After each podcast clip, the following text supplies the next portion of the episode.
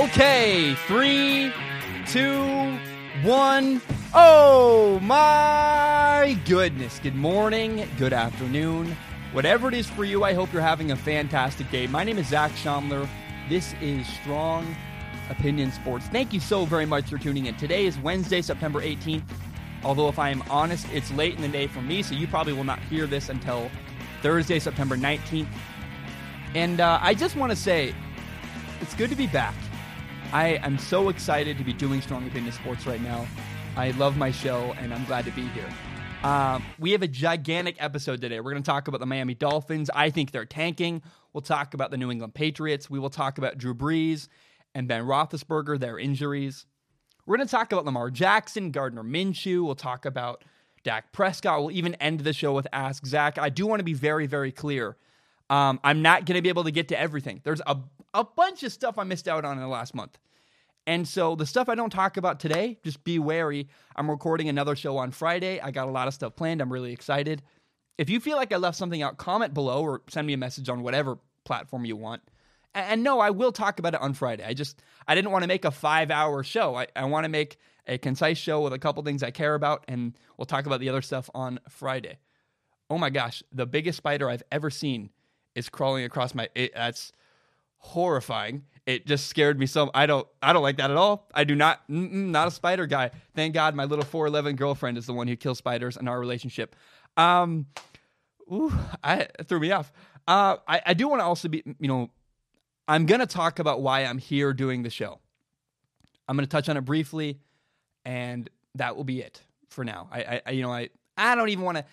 I want to just talk about the thing that surprised me the most in the entire NFL. I just I, I'm sure this shocked you when it happened. It shocked me when it happened. Um, Andrew Luck retired. I, I could not believe it. Um, when it happened, I was away. I was not making content at the time. Um, actually, my college football team was away at the beach on a retreat, and our coaches had taken away our cell phones. So when I was told Andrew Luck retired, I didn't have my phone. I didn't have a way of verifying the information. So I, I thought it was a practical joke. I, I just didn't believe it. I was like, no way. Andrew Luck wouldn't retire. You know, that's unbelievable. He's 30 years old. He's in the prime of his career. Last year, his season 2018 was one of his best years of his entire career. He had 4,593 yards, 39 touchdowns, a 67% completion percentage. He won NFL Comeback Player of the Year. No way Andrew Luck retired. And he did. He did retire. In fact, you know, for me, I was gearing up for the Colts to have, in my opinion, the Colts were gearing up for a run at a Super Bowl. I, I thought, man, they put together this incredible team. Andrew Luck is back. He's healthy. They got a head coach. I liked it all. And Andrew Luck walked away. Now, Andrew Luck made his decision, and we can argue whether it was right or it was wrong. You know, personally, it was right for him and that's enough for me. He made the decision he made. For him, it was right. I, I don't need to hear more about it. Um, you know, I have no doubt it was a very difficult decision that he wrestled with for a long time. Now, he's a millionaire. That's good for him. But Andrew Luck made his decision. So instead, I want to focus on his team, the Indianapolis Colts. Because in some way, I feel so bad for the Colts. I do. Uh, they built an incredible football team and then they lost their centerpiece, their quarterback. It's like building an incredible house on a lake. You know, a beautiful lakefront property, great house, and then the lake dries up. and you're like, man, we're left with a great house, I guess. But no matter how wonderful the house is, it will not be the same without the lake. The Colts starting quarterback is now Jacoby Brissett, a former New England Patriots backup. He's played well. I like him. He got a contract extension. He can win some games. I'll be honest. Jacoby Brissett, if you're going to have a guy be your guy, especially in this scenario, he's about one of the best guys you could possibly ask for to step up and be the Colts quarterback. But without Andrew Luck, the Colts went from fighting for a Super Bowl to simply fighting for a playoff spot. It just will not be the same. I look ahead at their schedule, and there are two games I'm really, really excited to watch coming up for the Indianapolis Colts. week five against the Kansas City Chiefs in Kansas City, and week 15, the Colts against the Saints in New Orleans. And by then, Drew Brees will be back. My question is can Jacoby Brissett go on the road against a great quarterback and a great team and win? I don't think he can. I, you know, I, I don't think Jacoby Brissett can go into Kansas City and win. I don't think he can go into New Orleans and beat the Saints, beat Drew Brees at home. It doesn't happen. And furthermore, I don't think he can go into New England and beat Tom Brady, which I think is something he would likely have to do in the playoffs. That's where my confidence level has gone for the Colts. They're still a good team. They're not terrible. But now I don't believe they can beat Tom Brady. Now I don't believe they can beat Patrick Mahomes. The Colts, in my opinion, are a very good football team that will not go as far as they could because of Andrew Luck's retirement. Now, here's the sad lesson in all of this. I hope other teams pay attention. Maybe the Texans better, you know, pay attention. The Seahawks, for example, could take notes from what I'm about to say. The Colts brought this on themselves. It's sad, but it's true. Early in Andrew Luck's career, they did not provide him with a good offensive line. Now, in 2017, the Colts made a great move. They hired Chris Ballard to be their general manager. Chris Ballard has done a fantastic, fantastic job. He's drafted well. He built a great team. He got Andrew Luck on offensive line. Ballard did everything he could. And the sad reality is, is that it was just too little, too late. You know, September 27, 2015, Andrew Luck had a sprained shoulder. Later that year, November 8th, 2015, he had a lacerated kidney, a lacerated kidney. Internal injuries from hits he took. 2015, sprained shoulder, lacerated kidney. Later that year, 2016, September 1st, he had a frayed labrum on the right side. I have, I don't really fully understand what a frayed labrum means or what that is, but I do know that's his throwing shoulder. That's really bad for a quarterback. When I hear throwing shoulder, labrum, frayed, ugh, not good. And by the way, with a frayed labrum, he played 15 games that year. The only game he missed was because of a concussion, because he got hit really hard. Now, January 19, 2017 is when he had shoulder surgery. He didn't play at all that year. He did miss the entire 2017 season. And at one point, he was told not to throw a football for a couple months. Now, finally, in 2018, he came back. He was comeback player of the year. He was fantastic. But this preseason, he got hurt again and he just walked away. So now I am done dealing with injuries. It's depressing. It's hard. I don't want to do it. And can anybody blame him? Like, I, I get if you criticize him, but the Colts did not do a good job early in his career taking care of their quarterback, keeping him safe from getting hit.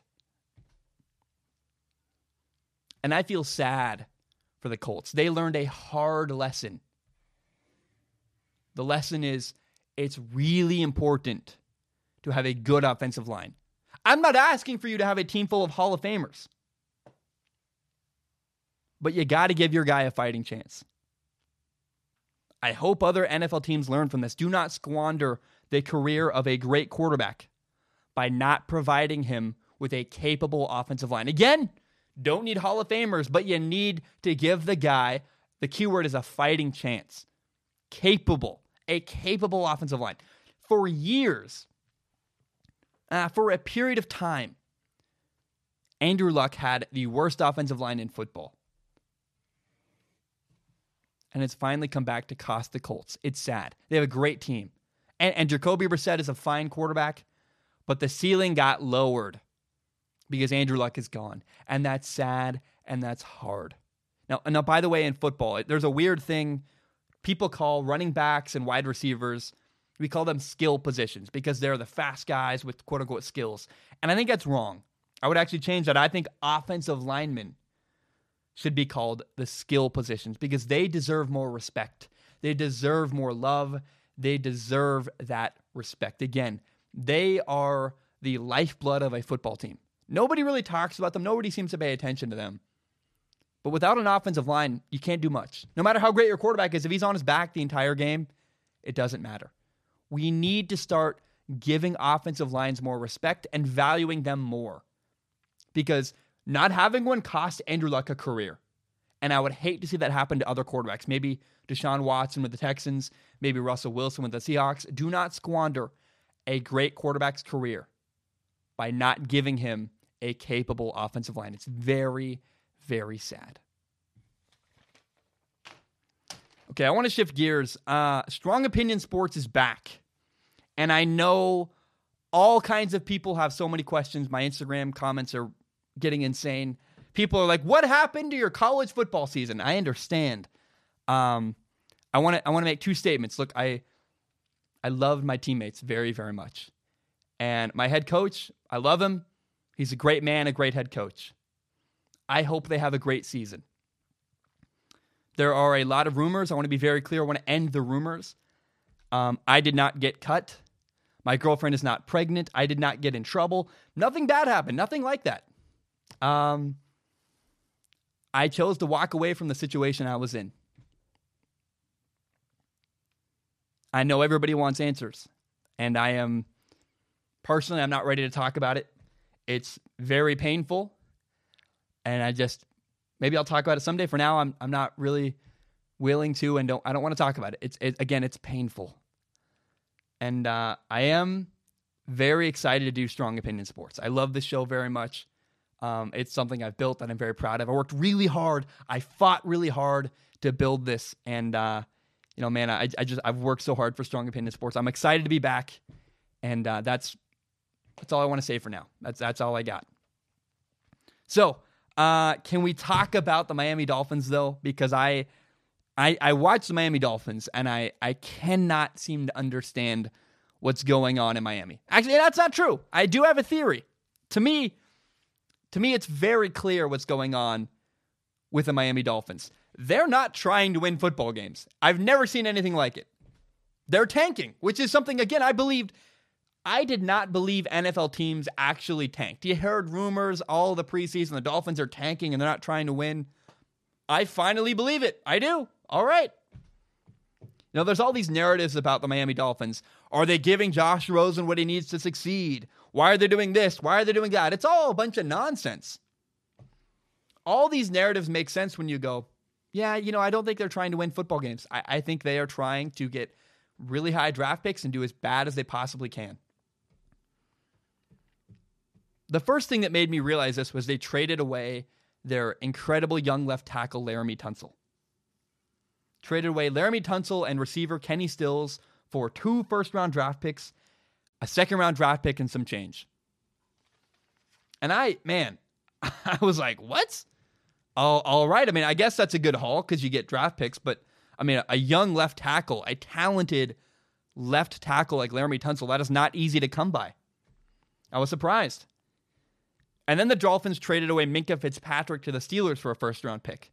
Now I get it, Minkah Fitzpatrick wanted out, but another first round pick. So now in totality, in the 2020 NFL draft, the, the Dolphins have three picks in the first round and two picks in the second round. And the next year in the 2021 NFL draft, you have two more picks in the first round and two picks in the second round. It's bizarre. Now, what they're doing to me, they're dismantling a team. I don't know if it's a great team, but they're just definitely removing parts of their team and dismantling it to bring in a bunch of draft picks. That's what they're doing. They want draft picks.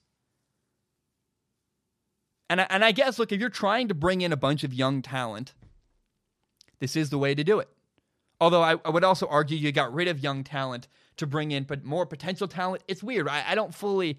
It's it's very bizarre. A, a young left tackle makes a big impact. Minkah Fitzpatrick, not so much. But it's a total reset button. Minkah Fitzpatrick wanted out, fine. Um, I, I again, I want to repeat. I don't know that I would have traded away Laremy Tunsil. A great young offensive lineman, particularly of left tackle, is really hard to come across. But the draft picks they got, it makes sense. Okay, they're they're rebuilding, they're resetting, they're trying to bring in draft picks. But the most interesting part to me, and the biggest question I have about the Miami Dolphins. By the way, they've been blown out. The first two weeks, they've just been annihilated by the Ravens and the Patriots. They didn't even look competitive at all. The most interesting part of what's going on with the Dolphins right now is how do they see Josh Rosen?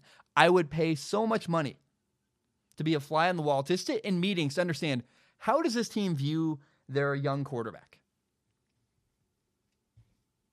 The question is do the Dolphins believe that Josh Rosen is their long term answer at quarterback? In 2018, it was a first round draft pick. He struggled last year with the Arizona Cardinals. And let's be honest, anybody would have struggled with the Arizona Cardinals last year. Their team is awful and atrocious. So the Dolphins traded for him. The Dolphins traded for Rosen. And now they're keeping him on the bench. Right now, the Dolphins starting quarterback is 36 year old quarterback Ryan Fitzpatrick. So my question is Is Josh Rosen not playing because he's an awful quarterback? Or is he not playing because the Dolphins are protecting him?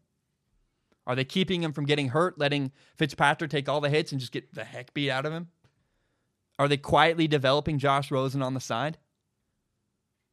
I, I just wonder are they planning to go to Josh Rosen as their future quarterback eventually? I don't know. Do they believe in him? Or are they planning to draft a quarterback with one of their early first round picks next year? I have no idea. I think if if Rosen is their guy, if Josh Rosen is the guy in Miami and they believe in him, then having a bunch of draft picks to build around him is a genius, fantastic plan. And the sad reality is, if they have to use one of their draft picks on a quarterback next year, that hurts a lot.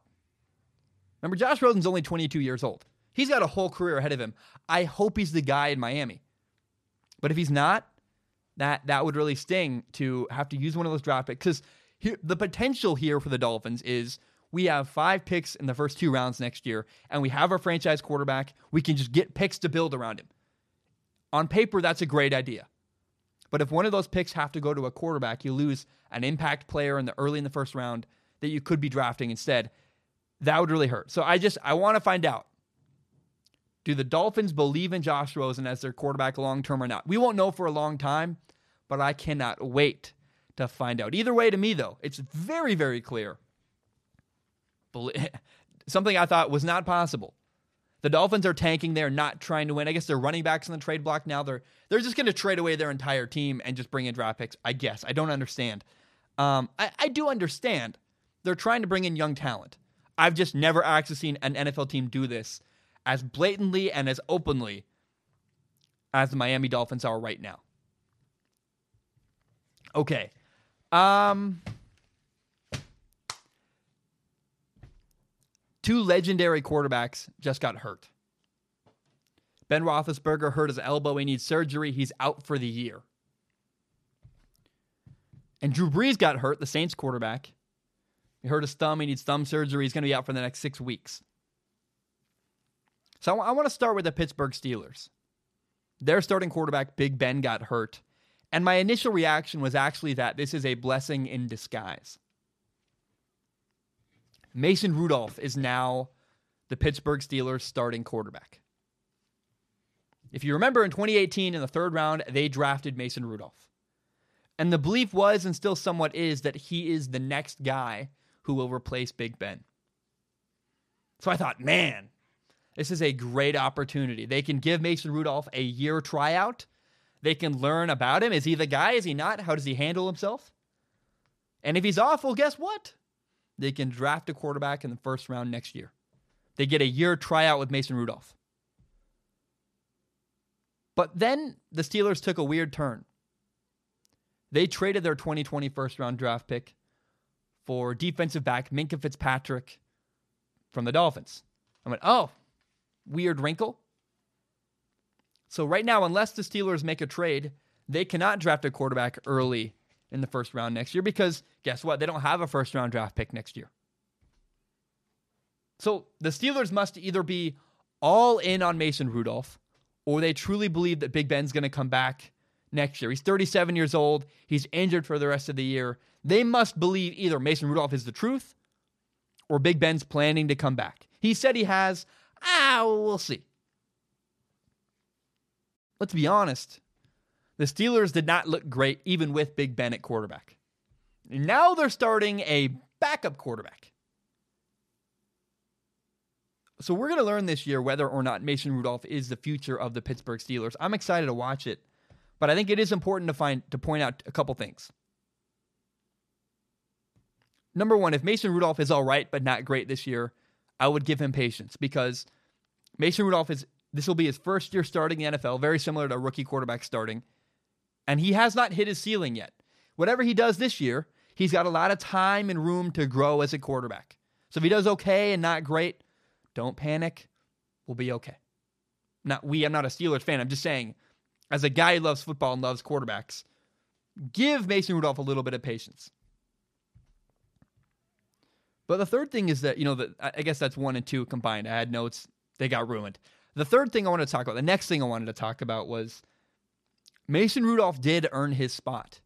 He beat out Josh Dobbs to become number, the number two quarterback on the depth chart. He earned the right to be the next guy in line. That's cool. He put himself in a position to be ready. And I guess everybody in the Steelers organization keeps saying he's got relentless preparation. He works really, really hard. He's on the sideline, he's engaged, he's taking vigorous notes. He has always been preparing for this moment, trying to get ready. That's cool. And that makes me excited that I cannot wait for, to root for Mason Rudolph this year because, man, like a guy who's prepared and he's trying to be as ready as he possibly can for his moment, that's really cool. That's hard to root against. I hope he does fantastic. I'm rooting for Mason Rudolph. We'll find out. I don't know. I, I honestly don't know whether he will succeed or not. We're going to learn throughout this year whether or not he is the future of the Steelers. That'll be fun. Now, Drew Brees' injury, the New Orleans Saints quarterback, his injury is more frustrating because the Saints have not only do they have a chance to compete for a Super Bowl this year, in my opinion, they're one of the most complete teams in the entire NFL. But he's not just out for the year. If he was out for the year, bam, take it. That's you can just accept that. Okay, it's over. That stinks. But now we're gonna see if Teddy Bridgewater is the next guy. But the weird part about Drew Brees' injury is only gone for six weeks, which means that he's gonna come back and probably be fantastic, probably be great and he's going to miss six games. Here's, these are the six games he's going to miss the Seahawks, the Cowboys, the Buccaneers, the Jaguars, the Bears, and the Cardinals. So, in my opinion, the Saints are going to be lucky to go two and four without Drew Brees. They'll be lucky to win two games without their starting quarterback. They're not going to beat the Seahawks, they're not going to beat the Cowboys, and they're not going to beat the Bears more than likely they're probably going to go one in five in the next six weeks. I don't like saying that. that. That's my opinion and my belief. You need to remember something. Drew Brees is not just the New Orleans Saints quarterback. He's their emotional leader in the locker room. He brings them a sense of hope. That's why they beat the Texans in week one. They rally around and behind Drew Brees. They believe in him. That's their guy they fight for. And I know from experience, it is really hard to lead a team from the sidelines. My last practice with my college football team, I was a number three quarterback. I was on the sideline. I'm on the sideline signaling. I'm not in the huddle. I'm removed from the game a little bit. And our offense had the worst offensive practice we'd had I think really of any team I've ever been a part of, it was the worst practice I've ever been a part of ever. I was like, well, this is horrible. Guys were running slow, the wrong routes, making mental mistakes. Quarterback was missing throw after throw after throw. It was pitiful. It was hard to watch. And for my gut, I was like, ugh. I wanted to say something. I wanted to pick the guys up around me. And I was removed from the game. I was on the sideline, away. I felt trapped over there. And what I learned was it's hard to have an impact on the field when you're on the sideline. Drew Brees is going to have that kind of frustration for the next six weeks. He's going to want to have an impact on the field, and he won't be able to. Right now, the Saints are one and one. If the Saints can be four and four when Drew Brees comes back, that dog can hunt. They can work with that. if they can go three and three the next six weeks while Drew Brees is gone, they're in a position for Drew Brees to lead them to the playoffs.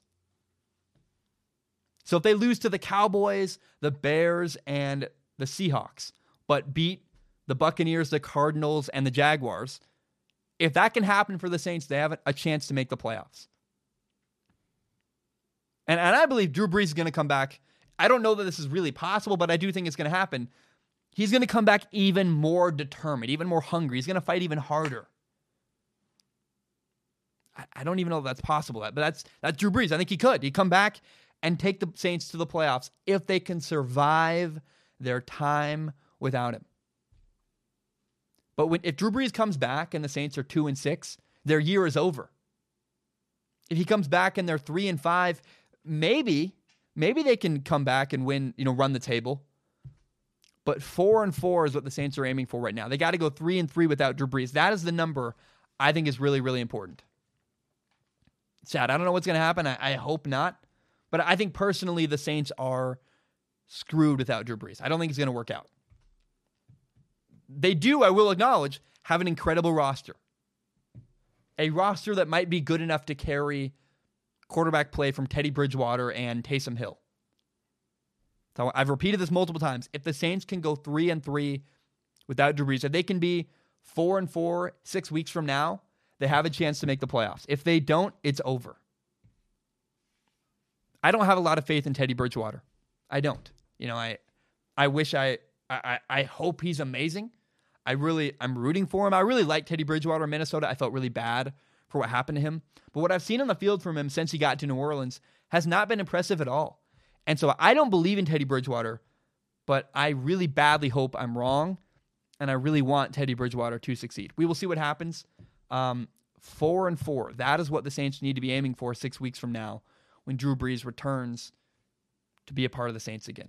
I don't know what's going to happen, but I'm excited to see how things work out. All right, my name is Zac Shomler. I'm going to take a short break. When I return, we're going to talk about Lamar Jackson. We'll talk about the New England Patriots. We will talk about Dak Prescott. And later down the road, we'll talk about Gardner Minshew. We'll do Ask Zac. A whole bunch of good stuff's coming up ahead. My name is Zac Shomler. I'm going to take a short break. I will be right back. All right, we are back. Um, I want to start by talking about the Baltimore Ravens starting quarterback Lamar Jackson. Lamar Jackson has had an incredible start to the 2019 NFL season. Through the first two games, He's got 596 passing yards, seven touchdowns, a 71.9% completion percentage. And here's the thing that's most impressive to me of all the stats you could talk about. Week one, he only ran three times for six yards, which means that he did not need his legs to succeed. Lamar Jackson is winning with his arm. He's throwing the ball incredible. It's, man, it is so fun to watch. I, I love it. I love it. I love it so much. Now, week two, he did run the ball more. He ran 16 times for 120 yards. But that just shows the versatility of how he can play. It's evident to me from the Dolphins game week one, he doesn't need his legs to win at quarterback. And that's exciting and shows an evolution from Lamar Jackson that I, I just was like, wow, that's really, really cool. Lamar Jackson's playing better. Like, er, I mean, you just got to acknowledge he's throwing the ball better than we've ever seen him do in his career as a football player. Now, some people who are skeptical say that he's been throwing to guys who are wide open. And they're not wrong. Through the first two weeks against the Cardinals and the Dolphins, Lamar Jackson has had wide receivers wide open the entire time. And I think it's fair to be skeptical, but you also should not fault Lamar Jackson for playing in a great system with great play design. Lamar Jackson shouldn't be punished for having great coaching. He should just, that's awesome. But I will say context does matter. It's important. He shredded the Dolphins and the Cardinals, two teams that are you know, the Dolphins, I think, are the worst team in football. I don't think they're even trying to win games. And the Cardinals are near the bottom of the league. Context matters, it's important. So Lamar Jackson looks really, really good. I respect the work he's put in. He looks far better than we've ever seen. And what we've learned about Lamar Jackson is that when he plays bad to average teams, he's going to shred them and play really, really well. When he plays the Bengals, the Jets, the Bills. He's going to dominate them. That's what's going to happen for Lamar Jackson. But there are three games I want to see from Lamar Jackson before I give you a final verdict, before we really I don't want to say verdict. We're going to learn a lot about Lamar Jackson from three games this year. This Sunday, week three, he plays the Kansas City Chiefs. It's a big game. We're going to learn a lot about him as a quarterback. Later in week nine, he'll play the Patriots. That'll be a big game for him. And week 12, he'll play the Rams. Those three football games are going to be very telling about Lamar Jackson as a quarterback. He doesn't need to win all three of those games. He doesn't even need to win any of those three games. But he needs to play well. I'm curious to see how he does against top level competition. Clearly, Lamar Jackson is a really good quarterback. It's it's undisputable. Like the first two weeks, wow, it's impressive. He's really good, but the question is how good? How good is Lamar Jackson? When receivers aren't wide open, how does he play? I think it's a fair question to ask. I don't, you know, this is why I love doing my job. I really enjoy it. Because after the first two weeks of watching Lamar Jackson, there are a couple reasonable questions you can ask. He's much improved, it's undeniable. But how does he play against top competition? How does he play when his wide receivers aren't wide open? What Lamar Jackson has, and this is why sports are so cool, he has an opportunity weeks three, nine, and 12 to answer some of those questions. I'm not going to, look, if he plays really bad against the Chiefs, I'm not going to panic. I'm not going to criticize him. I'll give him till week 12 because he you know he could struggle struggle against the Chiefs and then play fantastic and shred the Patriots. He could play fantastic and shred the Rams. Let's let's wait till week 12 and and learn all we can about Lamar Jackson before we deliver all kinds of really deep analysis, this and that, and opinions and stuff. Let's just wait and see what happens. I want to see him against better teams, against teams with better defenses that cover him better, that cover his receivers better. I, I do. But personally, you know, while I'm, I'm going to wait and, and see how he does, I hope it's clear. I am I am rooting for Lamar Jackson. It's been so cool to watch his improvement as a quarterback. Like, oh, wow. Week one, I was like, five touchdowns? All throwing? Barely ran at all. I me and my friends were like, I mean, I even made a bet with my buddy who had him as his fantasy quarterback. My buddy proved me wrong. Taylor was right about Lamar Jackson. He looks incredible. Um, and so I, I hope that Lamar Jackson silences any kind of skeptical thoughts um, or any any people who are critical of him. I, I hope he's just fantastic, and I hope he, he really proves to everybody he can do it against top talent, against man coverage, in big moments. We'll see. I don't know, but I, I hope he does well, and I'm gonna wait until week 12 before I before, before I want to see more from Lamar Jackson before we go. He's amazing. He's Hall of Fame. He's an elite quarterback. How does he do week 3, 9, 12? That those are the three games that are really important. And then of course, he's got to shred and do keep doing what he's doing against average to below average teams. He's really good. Can he be great to elite? That is what we will find out after week 12. All right. Um the New England Patriots are just unbelievable. It, it's terrifying to me. Everything they do, by the way, just impresses me. I, I just, my gosh. Number one, the Patriots are incredibly stacked this year. They just are so chock full of really good, really talented players. Tom Brady, their head coach Bill Belichick, sure, those are like staples of them. But they have a great offensive line. They have a great running back, Sony Michel. Plus, their receivers are incredible. Julian Edelman, Josh Gordon, Phillip Dorsett. They have a rookie first round receiver who's going to be out for the next eight weeks, N'Keal Harry. When he comes back, that's scary. And then on top of all that, everything I listed already is an incredibly great football team. And then they added Antonio Brown, who, in my opinion, is the best wide receiver in the entire NFL. A lot of people hate the Patriots. I don't hate them. I respect them. I'm not a fan. I just, I just respect them man, I feel bad for people that hate the Patriots because, in, in some sense, it becomes easier to hate them every single time. You go, Antonio Brown's been a pain in the butt. Of course, they got him. Of course, he's going to do well. But man, the Patriots are just going to continue to succeed over and over and over again. And I, just, man, it's it's really scary. Now, now, by the way, I do have to have to if I'm going to talk about Antonio Brown and mention him at all, I have to acknowledge there's some stuff going on with him off the field I'm just gonna wait to see how it all plays out before I talk about it in depth. I just, you know, I want to see. I want to let it play out, and and once we have all the facts and we know everything going on, I want to talk about it more in depth. But for now, let's just wait and see what happens. But the main point remains I believe that the New England Patriots are the best all around football team in the entire NFL. Head coach, quarterback, offensive line, receivers. And then the thing that no one's talking about is their defense. The Patriots' defense is unbelievable. I don't know why we, we don't talk about this more. You know, everyone, I guess it makes sense, right? They have stars galore all over their offense.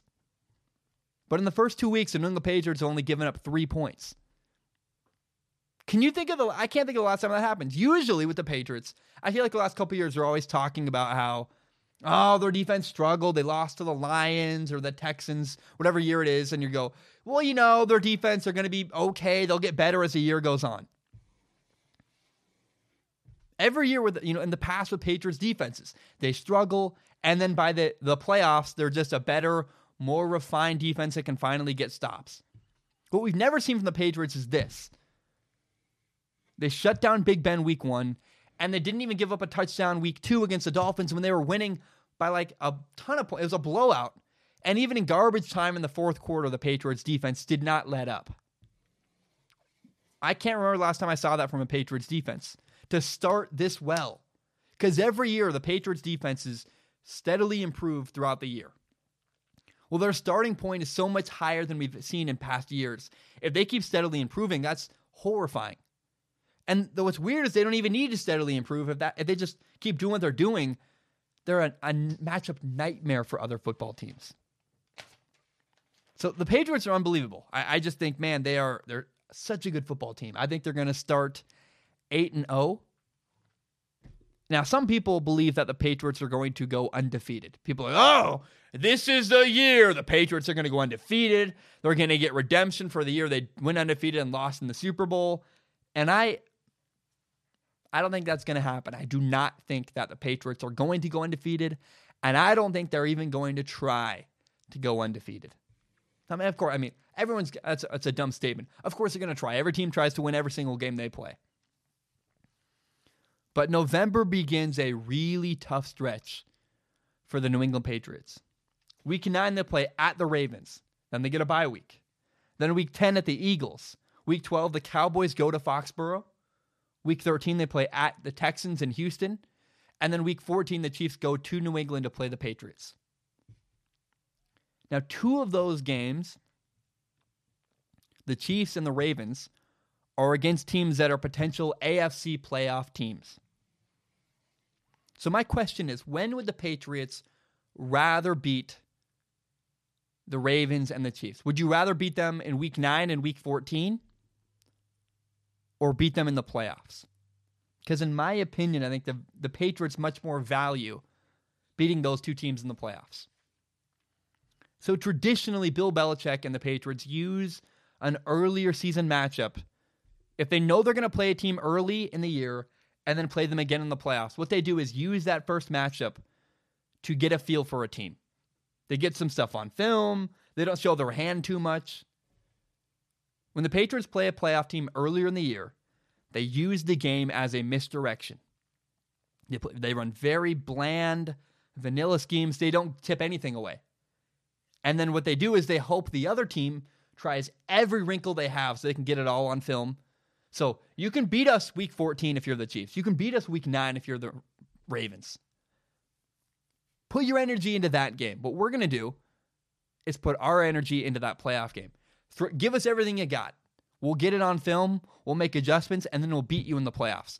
That is routinely what the New England Patriots have done historically, and that's what I think they're going to do this year. So I, I ask people, I would not panic or and I would not celebrate, no matter which side you're on.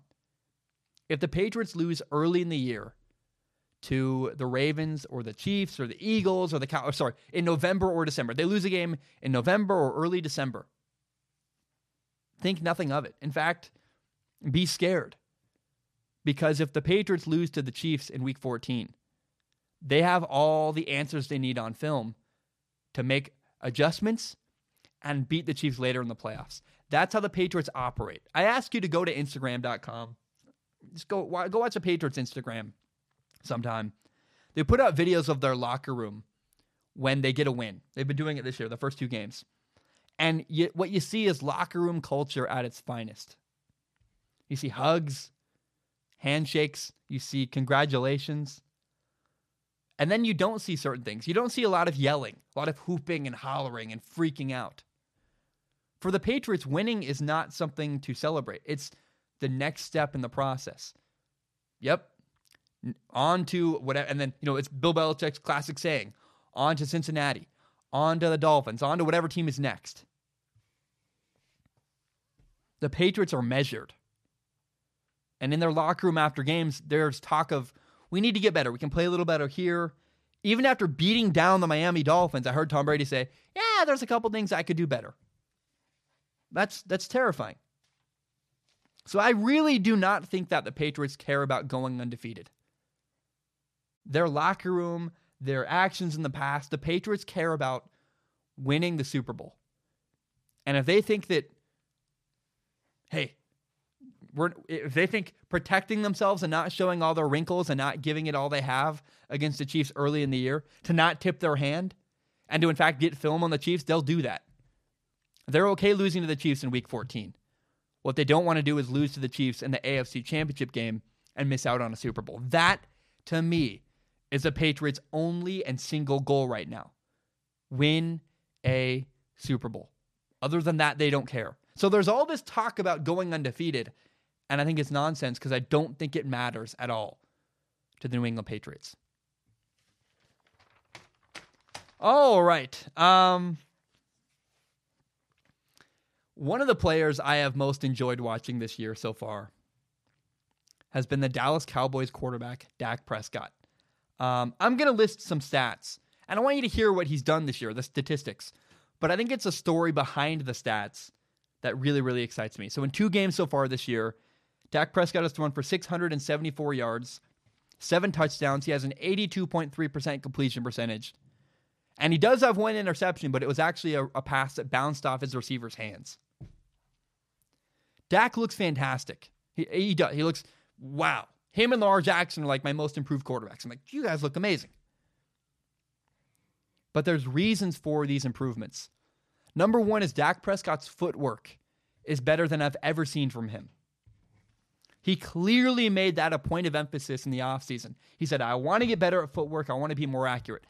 Footwork creates accuracy. Any throws I've ever missed in my life was because my feet were bad.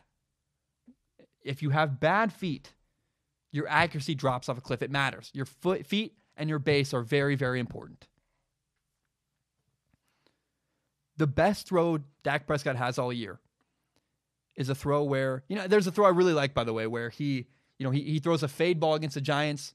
It's great. It's a, it's in a perfect spot. It's against man coverage. Last year, I was very concerned because Dak Prescott struggled to beat man coverage throwing the ball over the top. He answered that question week one against the Giants. He dropped in a perfect pass down the left sideline over the breadbasket, you know, kind of over the shoulder against man coverage. Great throw. But there's another throw later in the year where He's going through his reads. He resets his feet, throws the ball over the middle. It's like his third read, and it's fantastic. A lot of people don't understand this. You know, first of all, better footwork in the pocket means that when he's throwing to his third and his fourth read, he's better. You know, he's resetting his feet from one side of the field to the other, from his first read to the second read. And when he's doing that, he's throwing more accurate than we've ever seen from Dak Prescott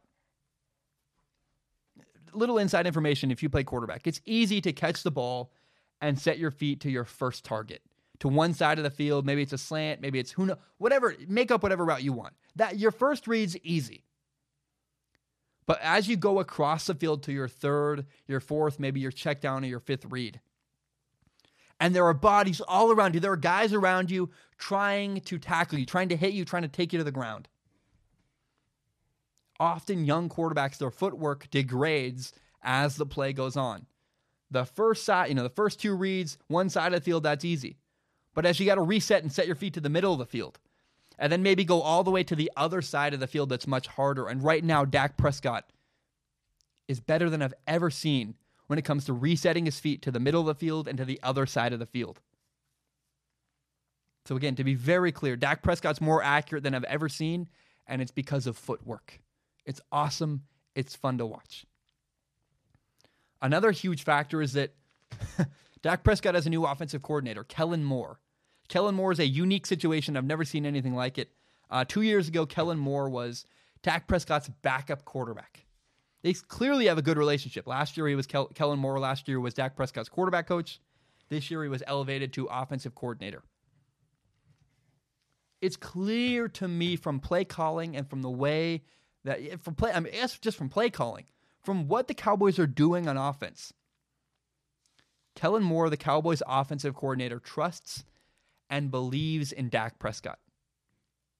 That goes a million miles. It's so, so important.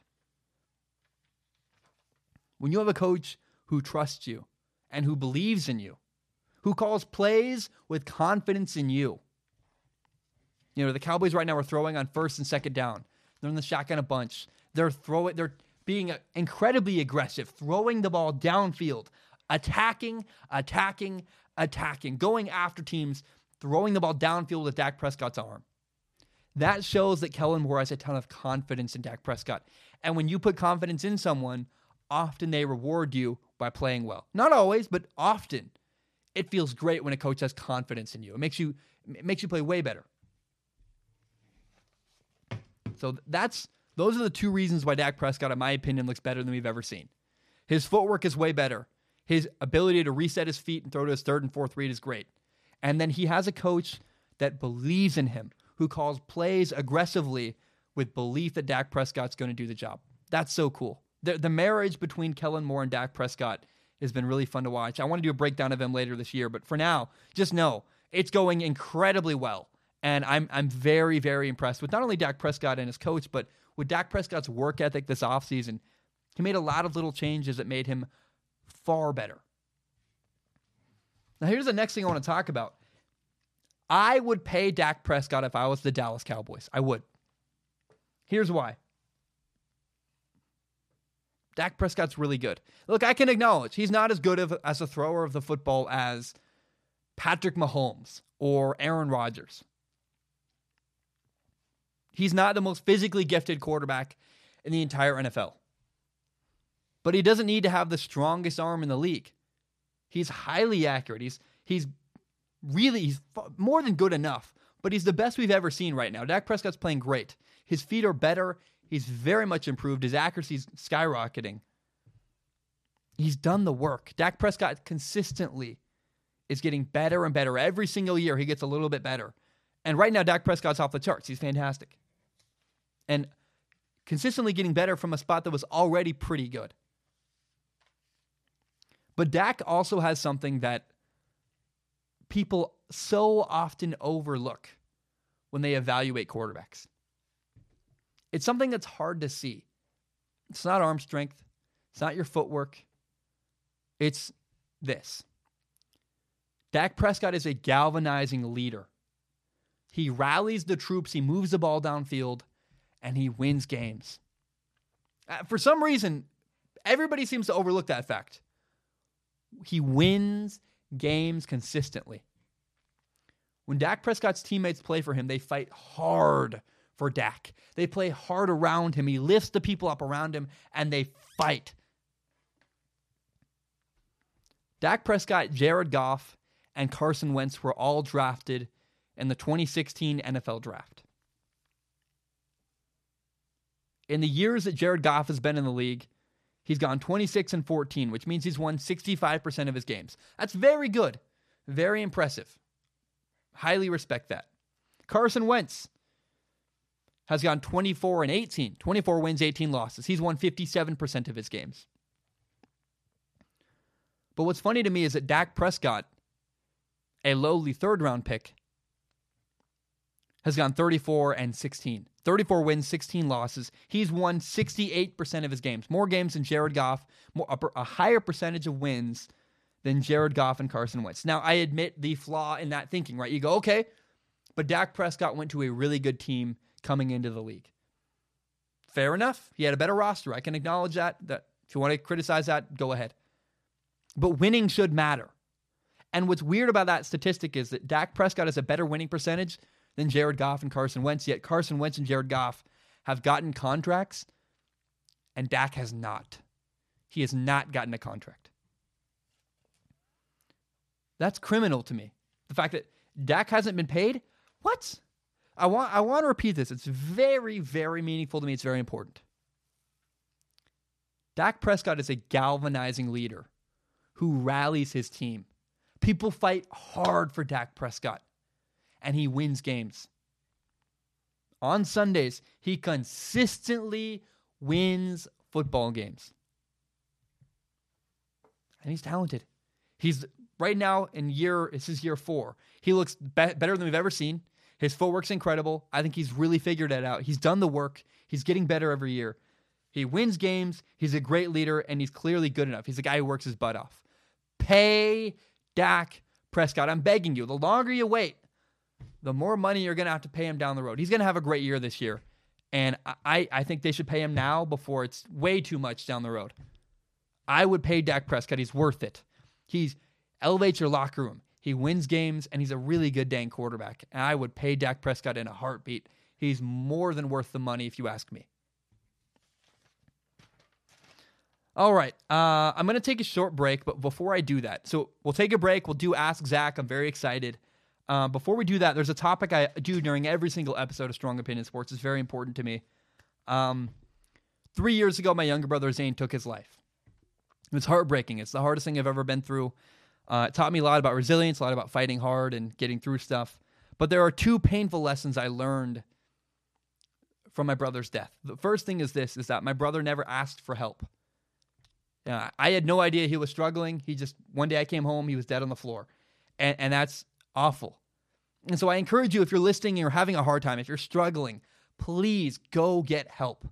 Reach out to your friends. Do not suffer in silence the way my brother did.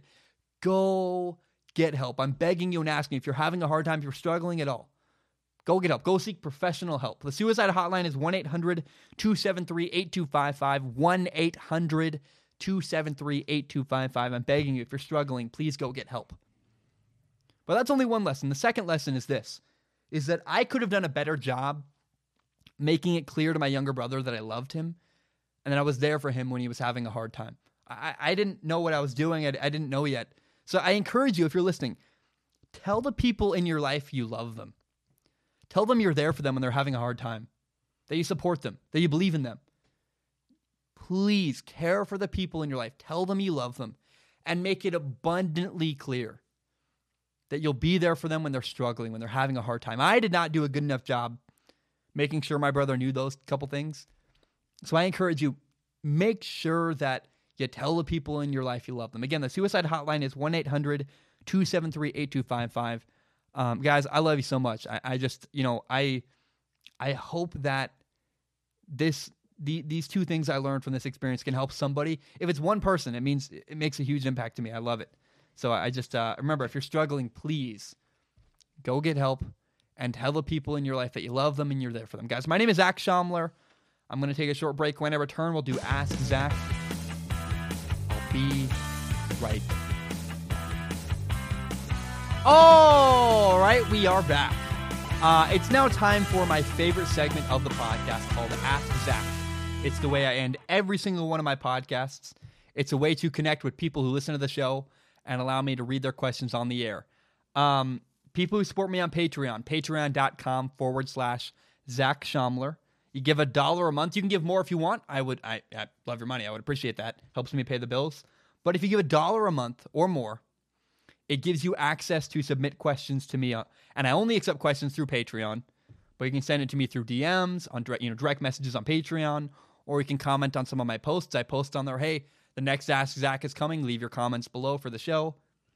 And uh, I will not guarantee that if you submit a question, I'll read it on the show. I don't.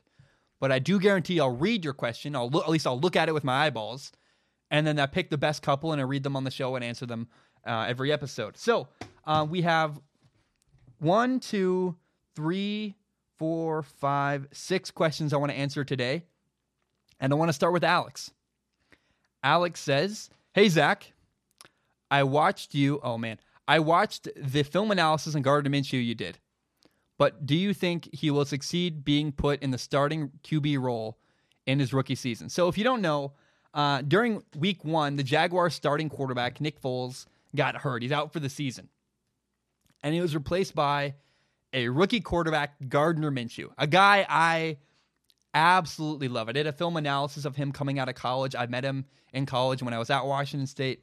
Uh, and, and week one, in his first game, he went 22 for 25, had 275 yards passing, had an 88% completion percentage, two touchdowns, and one interception. Um, so, number one, I love watching Gardner Minshew succeed. He is just a, I've met him, I love him. He views life as one great adventure to make the most of. I think that's so cool, man. He just, his attitude is infectious. He's kind of become, you know, there's a bunch of memes about him right now. He's kind of become overnight the Chuck Norris of the NFL. It's just so cool. And I'm so happy for him. Now, it's important to remember about Gardner Minshew that, you know, going into his senior year, he graduated from his old school. I think it was East Carolina. And he, grad transferred to Washington State to become their quarterback. He was fantastic. He balled out at Washington State, and then he moved on to the NFL. He got drafted, I believe, in the fifth round by the Jaguars, and you know he's now the Jaguars starting quarterback. But in an alternate timeline, you know, he, he was very, very close from not going to Washington State and instead going to Alabama. He would have gone to Alabama to be their third string quarterback. That was literally his plan. He, was comfortable with that because his goal was to eventually become a graduate assistant at Alabama and get to coach football. So he went from almost being Tua Tagovailoa and Jalen Hurts backup to holding a clipboard this year. He would he would be holding a clipboard right now as a graduate assistant at Alabama. To instead he's now the Jaguars starting quarterback. What a weird world and what a weird turn of events. That's how cool this world is is that one tiny decision to go to Washington State instead of Alabama led him to this position now where he's the Jaguars starting quarterback. Unbelievable. It just so cool. And that's why again, I go back to that. His views on life. Again, he he treats life like it's an adventure and he's going to make the most of it. That's so very cool. It's inspiring to me and I hope more people listen to that and, and learn from Gardner Minshew and be more like him. Now, Gardner Minshew week 1 played fantastic. Week two, I think he left some on the table. He, you know, was a key third and five where he missed a running. He missed Leonard Fournette down the left sideline on a wheel route, um, and they narrowly lost to the Texans, thirteen to twelve. Now, for the record, Gardner Minshew let it come back in the fourth quarter. He scored with like I think a couple seconds left. They missed this two point conversion and ended up losing the game. But the moxie from Gardner Minshew, it's hard to root against. He's playing great. He's got flaws. He's not perfect, but man, is he a fighter. He's scrappy. I love the guy. Now, the question that Alex asked was Will Gardner Minshew succeed as a Jaguar starting quarterback in his rookie season right now? Um, I believe is going to succeed. Now, will he win? That's a different question. Um, and I'm not as confident there.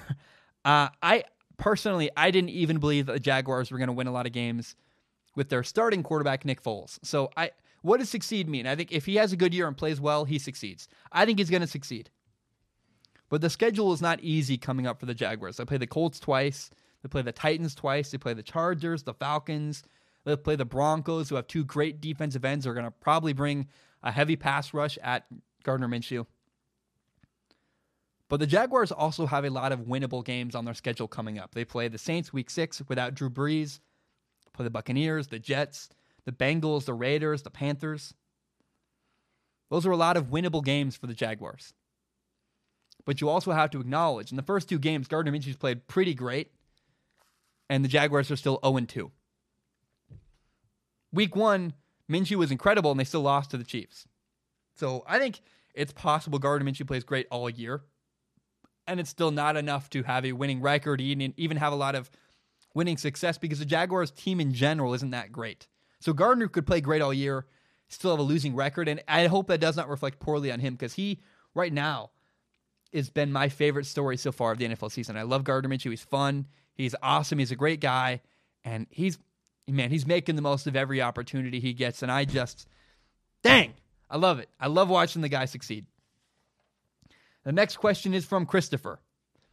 Christopher says he's from, by the way, he's from Denmark. Chris, it's so cool you're an international viewer of the show. I, I love that so much. Christopher says, Hey, Zac, hope football is going well for you.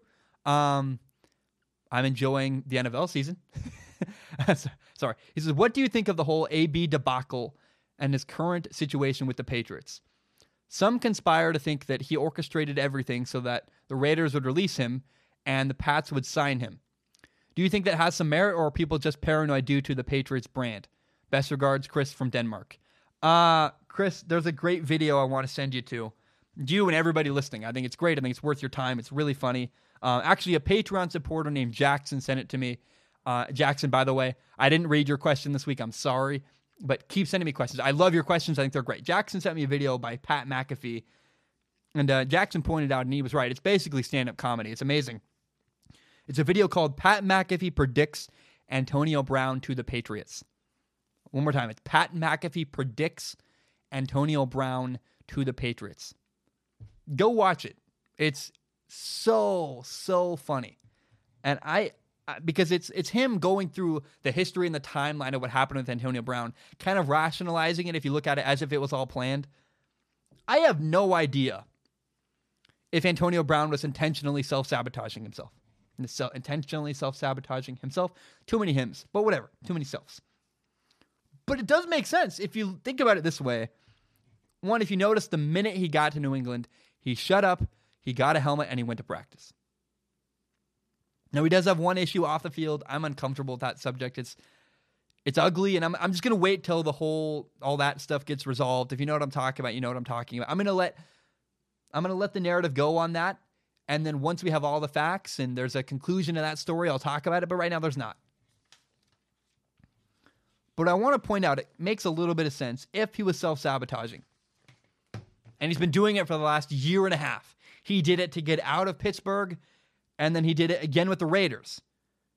It kind of makes sense if you go, okay, maybe Antonio Brown has been doing everything he possibly can to become a free agent.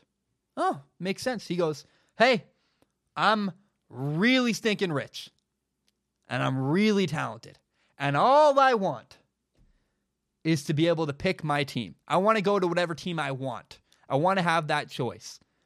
If that was Antonio Brown's goal all along, he certainly got it. He got a giant contract with the Patriots. He's a, clearly, again, he's following instructions. He's been quiet and just been doing his thing there. Um, the fun conspiracy about Antonio Brown, where maybe he's been sabotaging himself all along to try to get to the Patriots or to whatever team he wanted. That's a fun one. And I think it's possible there's a lot of truth in that. I don't know. But it, to me, it makes it, it's audacious. It's weird. But there's nothing wrong with doing audacious things just because it's what is not the norm. If that's Antonio Brown's outside the box answer to going, hey, I'm the best at my job, I have leverage, I can get away with so much. I'm just going to make myself a free agent. If that's really what happened, because no one in the right mind would just release Antonio Brown. But if he's crazy enough and becomes that much of a headache that people are just like, fine, I don't want to deal with you. We'll trade you away for nothing We'll release you because you're just insane. You won't even wear your dang helmet. That's about the only way Antonio Brown was going to become a free agent. And my gosh, it worked. So if that was his goal all along, makes absolute sense to me. Go watch the Pat McAfee video. It's called Pat McAfee predicts Antonio Brown to the Patriots. It's hilarious. I really I say that I say the title multiple times because I'm a person who does listen to podcasts.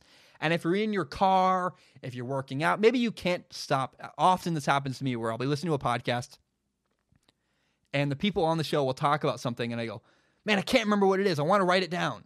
And I, on my hands, I'm driving. I can't write it down. I'm, I'm literally. I can't touch anything. I can't write anything down. So I got to remember what it is. So if you want to remember what I'm talking about, the title of that video is Pat McAfee predicts Antonio Brown to the Patriots. I've said it four times now, trying to help you out. Go watch it. It's two minutes. It is hilarious. Okay, the next question is from Lawrence. And and by the way, I want to before I read this question, Lawrence, you make an assumption in this comment. Um, I don't know that you fully understand, but I do appreciate the sentiment. Lawrence says, Zac, Lawrence, back at you again. He says, overly excited about you coming back sooner than I expected. I think you made the right choice, seeing as you have the best po- uh, sports podcast in the game. I don't know that you understand why I made the choice I made. Uh, there's a painful, long reason behind it, but I am glad to be back doing the show.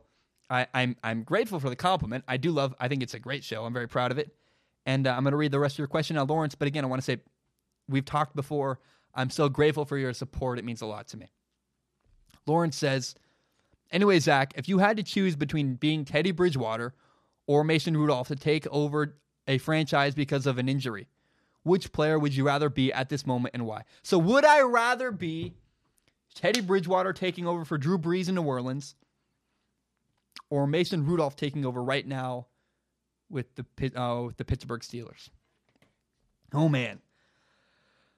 My gut says, I go back and forth. I'm going to tell you just I'm not going to answer the way you want. I'm not going to pick one. I'm going to say both and why. My gut says Teddy Bridgewater because the Saints have a better roster and they have a better coach who works well with quarterbacks, Sean Payton. So I think that Teddy Bridgewater is better set up to succeed. I like, I, I do. I think that's great. But the looming problem is, you know, first of all, you're replacing both quarterbacks, both, you know, Mason Rudolph and Teddy Bridgewater are replacing legendary quarterbacks. Drew Brees in New Orleans, Ben Roethlisberger in Pittsburgh. They're both injured. But the weird part about Teddy Bridgewater is he's been given the keys to a Lamborghini, but he only gets to drive it for six weeks. In six weeks, he's got to give the keys back and give it back to the owner. That's a weird situation where you're a placeholder. So the team's not going to be all in on you because they know Drew Brees is coming back. From an emotional standpoint, that's very weird as a locker room. He's got a better team. But at some point, he's going to have to give it back if you make, go back to that analogy, Mason Rudolph was simply, it's not as nice of a car. Like the Steelers are not as good a roster as the Saints, but Mason Rudolph was just given the car. He wasn't just given the keys for a couple weeks. Mason Rudolph has full control. He's steering the ship now. Big Ben is not coming back this year. And he might never come back if Mason Rudolph kicks butt and kills it. If Mason Rudolph can steal the job away from Big Ben, I think Big Ben would retire. So I don't know. I think Mason Rudolph has an opportunity to win over a franchise and win over a city. And it's a far different and far better opportunity than Teddy Bridgewater does. Like Teddy Bridgewater, no matter how well he plays, he's going to have to give the job back to Drew Brees at some point. There's no way. Knowing Drew Brees can come back, it's not a long term gig for Teddy Bridgewater. Mason Rudolph has a chance to say, This is my team and it's mine now he has a chance to completely win over the city of Pittsburgh. And so I, I, think after talking through it with myself, you know, I didn't have I have a bunch of notes, but I have no actual final verdict here. Um, Teddy Bridgewater has a better team to work with, yes, but Mason Rudolph has a better opportunity to make a team his own. So I think I might rather be Mason Rudolph right now than Teddy Bridgewater. There's something to be said for being the man. It, it, it's a it's cool when you have it's hard to come off the bench and then give it back. I've done it before. It's painful and it's hard and it's not fun. So um, I think I would rather be Mason Rudolph in this situation. Okay, John asked a question. It's absolutely hilarious. Um, it, it's John. Just if you're listening, I hope you you probably are. You're a Patreon supporter, John. I love your question so much. It's hilarious and it made me laugh out loud when I read it. The question is this the pizza delivery guy shows up at your door.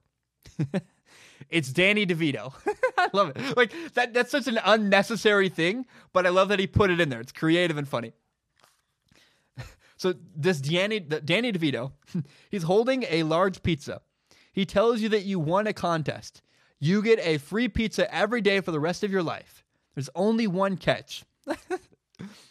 you have to honestly believe in your heart that the Patriots will go undefeated. Do you get the pizza or not? God, my gosh, I I'm so proud of that. I, I have the best followers in the world. That's amazing. Because what John could have done, by the way, John could have just written the question: Do you think the Patriots are going to go undefeated or not? But instead, he created a, creative universe where Danny DeVito shows up at my door with a pizza, and if I believe it in my heart of hearts, so it's the same question. It's a far more creative way to ask it. And John, I just appreciate that so much. John, um, man, I'm sorry. I don't get the pizza. I, I do not get the pizza. I, I would love to have pizza the rest of my life. I would want the pizza. And now I, am allergic to dairy, so I probably couldn't eat the pizza. But um, I wouldn't get the pizza because I do not believe that the New England Patriots are going to go 16 and 0. I, I just am too, I think, rational of a human. I don't know. Um, they play a stretch between week nine until week 14. That's incredibly tough. They play week nine, the Ravens, Then they have a bye week. Week 11, they play the Eagles. Week 10, they play. Week 12, they play the Cowboys. Week 13, they play the Texans. And then week 14, the Chiefs go to Foxborough. And I don't think you can play that many talented teams in a row and win all five games. I just don't think it's possible. And so, yeah, I don't think the Patriots are going to go undefeated. Not to mention, by the way, in that stretch from about, you know, from November, from the first week in November until early December, they have a bunch of tough games, but they play two games in particular the Ravens and the Chiefs, where they're playing teams that are potential playoff teams in the AFC. They're not going to throw out everything they have against the Ravens and the Chiefs. Just, that's not how the Patriots operate.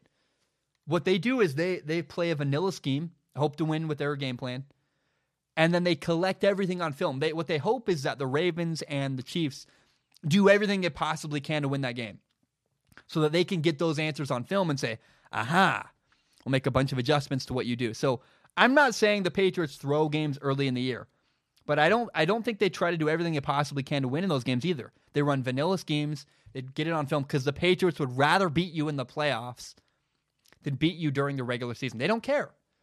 They don't want to beat the Ravens and the Chiefs week 9 and week 14. They want to beat the Ravens and the Chiefs in the playoffs because the Patriots are trying to go to a Super Bowl.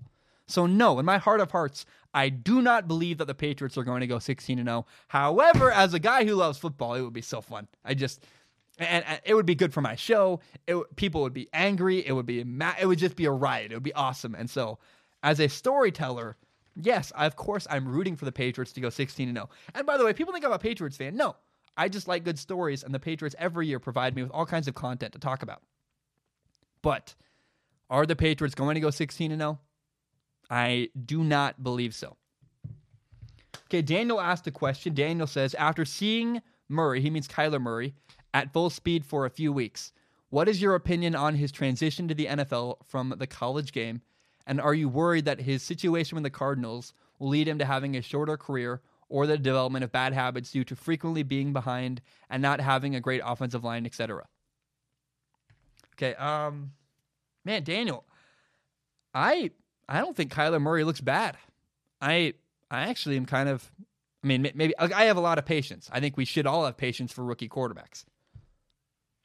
But in the two games I've seen from Kyler Murray, he's actually playing pretty well. I mean, I, I'm impressed. He's not amazing. He's a rookie quarterback for sure. But week one, he led the Cardinals to a fourth quarter comeback, which took the game to overtime. Now, the game, they didn't win. The game was at, ended in a tie. But that really cool in the fourth quarter for Kyler Murray to step up the way he did week one.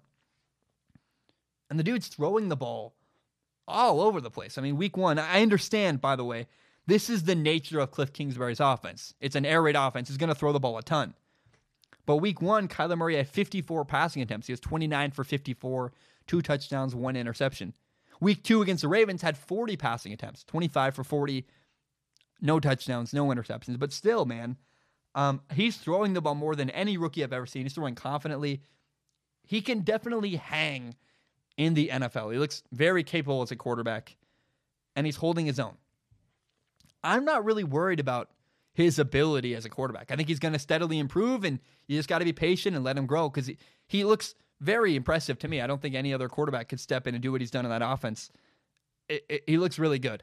Here's my concern, though, with I was talking to my dad about this. Um, you know, the question I wonder about Kyler Murray is what is his presence like in the locker room? There have been a lot of reports that he's quiet and non communicative. Communicative? He, he doesn't talk a lot. Okay, that, that's I'm, I'm too bad at English to understand and explain that. But my concern to me is not his plays. Does Kyler Murray have a lot of presence in the locker room? Is he a big leader that people follow? If he's not talking, he's that quiet guy in the corner that's more concerning to me than him struggling on the field, which he's not, by the way, struggling on the field. He's been not great. He's, you know, eh, the way he's ended drives haven't been incredibly great, and he could do a better job in the red zone, stuff like that. But Kyler Murray's fine. Is he a leader? That's my question. Because he's so quiet. And I look back to the interview with Dan Patrick where just, man, doesn't talk. He just is. That interview with Dan Patrick was awkward and weird. Um, and again, I think if you know what I'm talking about, look, if you don't know what I'm talking about, look it up. But it's really there's a weird interview with Dan Patrick where he doesn't say anything, and it's just a bad interview. And if Kyler Murray's a silent introvert, like I'm an introvert, by the way, no one believes me when I say that. I don't like people very much. I don't like public. I'm just a I'm a quiet guy who likes to stay home. And if Kyler Murray is a really quiet guy who, when he's with his team, isn't loud and, and not just loud, but doesn't have presence, that's a problem. I'm an introvert, but when I'm with people, I can turn it on and have presence. If Kyler Murray doesn't have presence around people, that's a concern and that's a problem. And so um, that's my number one concern right now with Kyler Murray. It's silly. I don't know how to value that or judge that. I don't know. We'll just have to see as time goes on. But the quiet rumblings I've heard is that there's concern about Kyler Murray as a leader. The last question I want to talk about is from Byron. Byron goes, Why do you wear number 13? Is it your favorite number, or do you have another favorite number and why? So I talked about this, you know, first of all, um, I wore number 13 as my game jersey in college football. Um, and I, I, wore number six in practice. I got to choose my number six. I wanted that because I look kind of like Baker Mayfield. Um, but I've never had a favorite number. To me, a number is just a number. And actually, the reason why I wore 13 was because I honestly didn't care. My coach said, Do you have any preferences? I said, No, I don't. Just, I want to be low maintenance and easy. Give me whatever's available. They gave me whatever was available. Uh, I, I've never understood, you know, I guess it makes sense. If you're like Antonio Brown or Tom Brady, or if you're a, a giant, incredibly famous athlete with millions of followers, it makes sense to want to consistently wear the same number because part of your brand is built around that number. But if you're in high school, if you're in college, and you know, uh, unless like it makes if your brother dies and your brother wore number 44 and you want to wear number 44, dude, that makes sense. Wear your brother's number to honor him. But like if you don't have a reason and you just are like, I want eight because eight is cool. That's weird. I've never understood that. And I've never understood like, you know, Tom Brady's 12, so I want to wear 12. Like I kind of jokingly did with Baker Mayfield, but it was more of a joke because they called me Baker in, in, our quarterback room. So I, I don't, I don't know. I just never, I've never been a guy who cared about what number I was because it doesn't matter. It's just a number. The jersey, as long as you have a jersey, you can play football. Playing the game is more important. So yeah, that's long answer. That's why I had 13 was simply because I didn't care what number I wore. Um, I do want to give a shout out to two people that's all the questions I'm going to answer for today. But I am doing a topic on Friday. There's a couple things I just didn't make it to talk about today. I didn't, wasn't able to talk about Jalen Hurts. Uh, Daniel Jones was named the starting quarterback of the Giants. I want to sit on that for a little bit. On Friday, I want to do a film analysis of Luke Falk, the Jets' backup quarterback, who had a great game on Monday Night Football. And then, Jack, I want to answer your question on Friday during Ask Zac. I want to talk about Utah football. If you don't know, I will be in Utah in a couple weeks for Washington State versus Utah. I'll be broadcasting out of Salt Lake City uh, with a team there. Super cool, very excited. I just got confirmation. I'm so excited. It'll be great. So I'll be in Utah in a couple weeks broadcasting for that. Um, and so, Jack, I can't wait to answer your question about Utah football on Friday. And then, uh, Gregert, I'm going to answer your question on Friday as well. It's about new NFL coaches. I loved your guys' questions. I felt bad not answering them today, but I just I want to save them for Friday. I like your questions though. So Jack and Gregert, if you're listening, your your time is coming. I love you guys. And Caleb, um, I forgot to even I know you sent me one. Oh, Caleb Shuri, if you're listening, I will answer your question if I can too. Um, guys, I love you all so much. I am this last couple weeks. I don't want to say very much about what happened with my college football team. Uh, it was painful. It was hard. It's been a hard time. Uh, I, I, love the people there. I love my friends, love my teammates, love my head coach. Uh, he's a, a great man and a great head coach. And I, have really, uh, I am proud of the way I conducted myself while I was a part of my football team. And, uh, you know, I shouldn't say anymore. I don't want to. I'm not comfortable. It's I'm not ready to talk about it. But um, I love you guys who are listening. It means a lot to me. I thank you so very much, and I hope you have a great night. But um bum. Bam, we are done.